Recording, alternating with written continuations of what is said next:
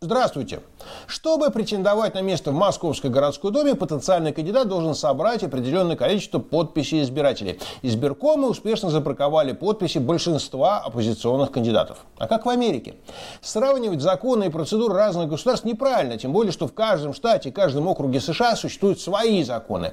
И тем не менее. Вот как проводятся выборы в федеральном округе Колумбия, то есть в столице США, Вашингтоне.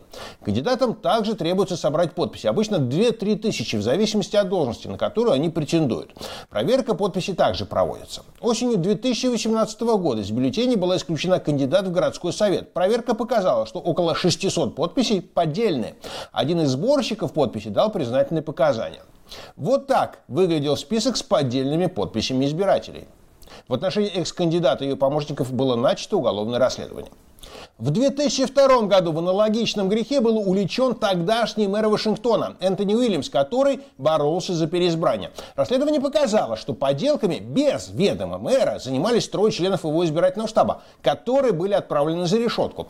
Мэр был оштрафован на 227 тысяч долларов, его имя было исключено из бюллетеней. Тем не менее, Уильямс выиграл выборы, потому что во всех бюллетенях США есть свободная графа, куда избиратель может вписать любое имя. Избиратели поддержали действующего мэра. Такие дела.